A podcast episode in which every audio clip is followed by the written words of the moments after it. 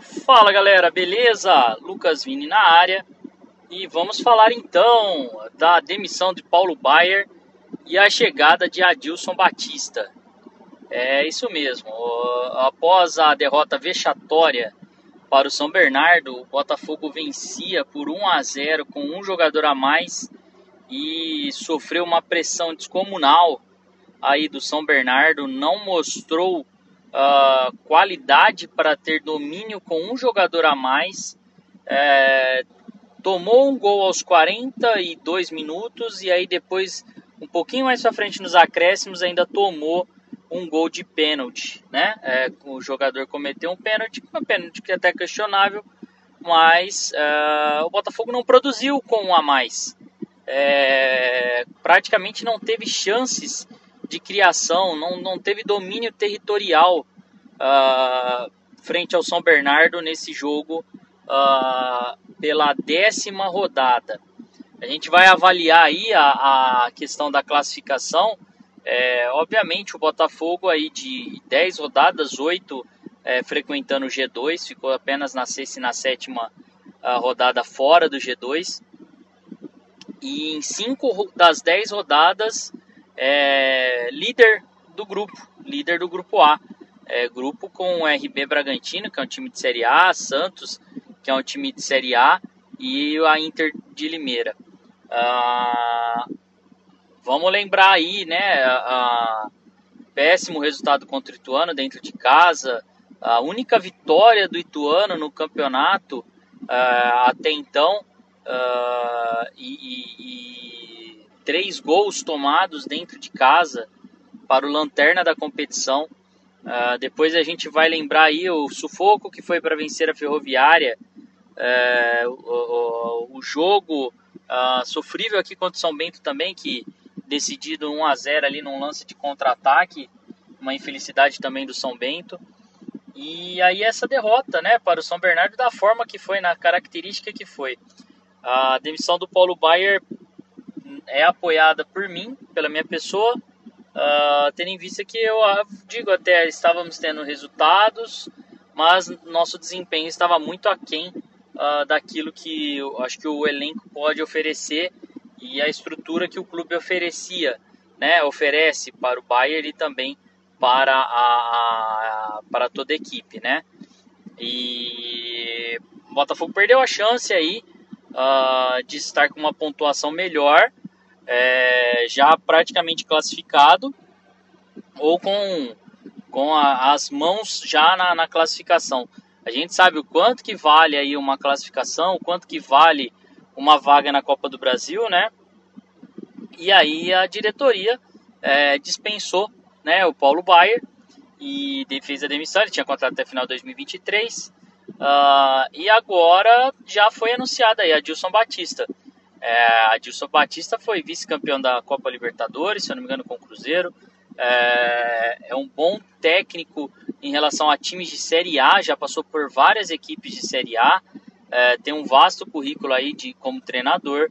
É, acho que vem com muito mais tarimba aí do que o Paulo. Uh, acredito que tem mais a oferecer aí em questões táticas, técnicas aí, e acredito que vai conseguir trazer aí um novo ambiente uh, para, para o Botafogo, né?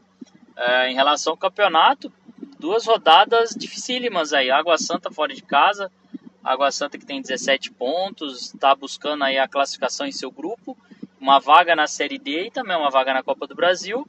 E temos aí uh, uh, depois o São Paulo, que provavelmente não virá com time reserva, porque está claro para os times né, que a, a, a, a, desses, a semifinal, por exemplo, ela é jogo único e o mando de campo é de acordo com a colocação, primeiro contra quarto, segundo contra terceiro.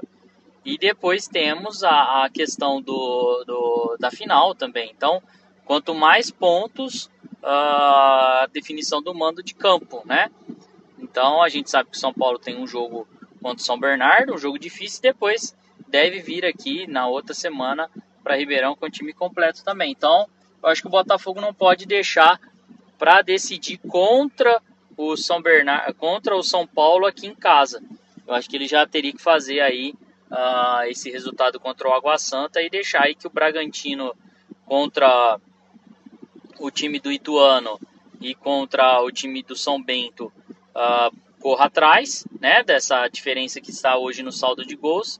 E o Santos, que tem um jogo dificílimo aí com o Corinthians na Vila Belmiro e depois tem aí o Ituano talvez disputando a sua uh, dentro de casa a sua ch última chance contra o rebaixamento, uh, que cria dificuldades aí para Santos e Bragantino.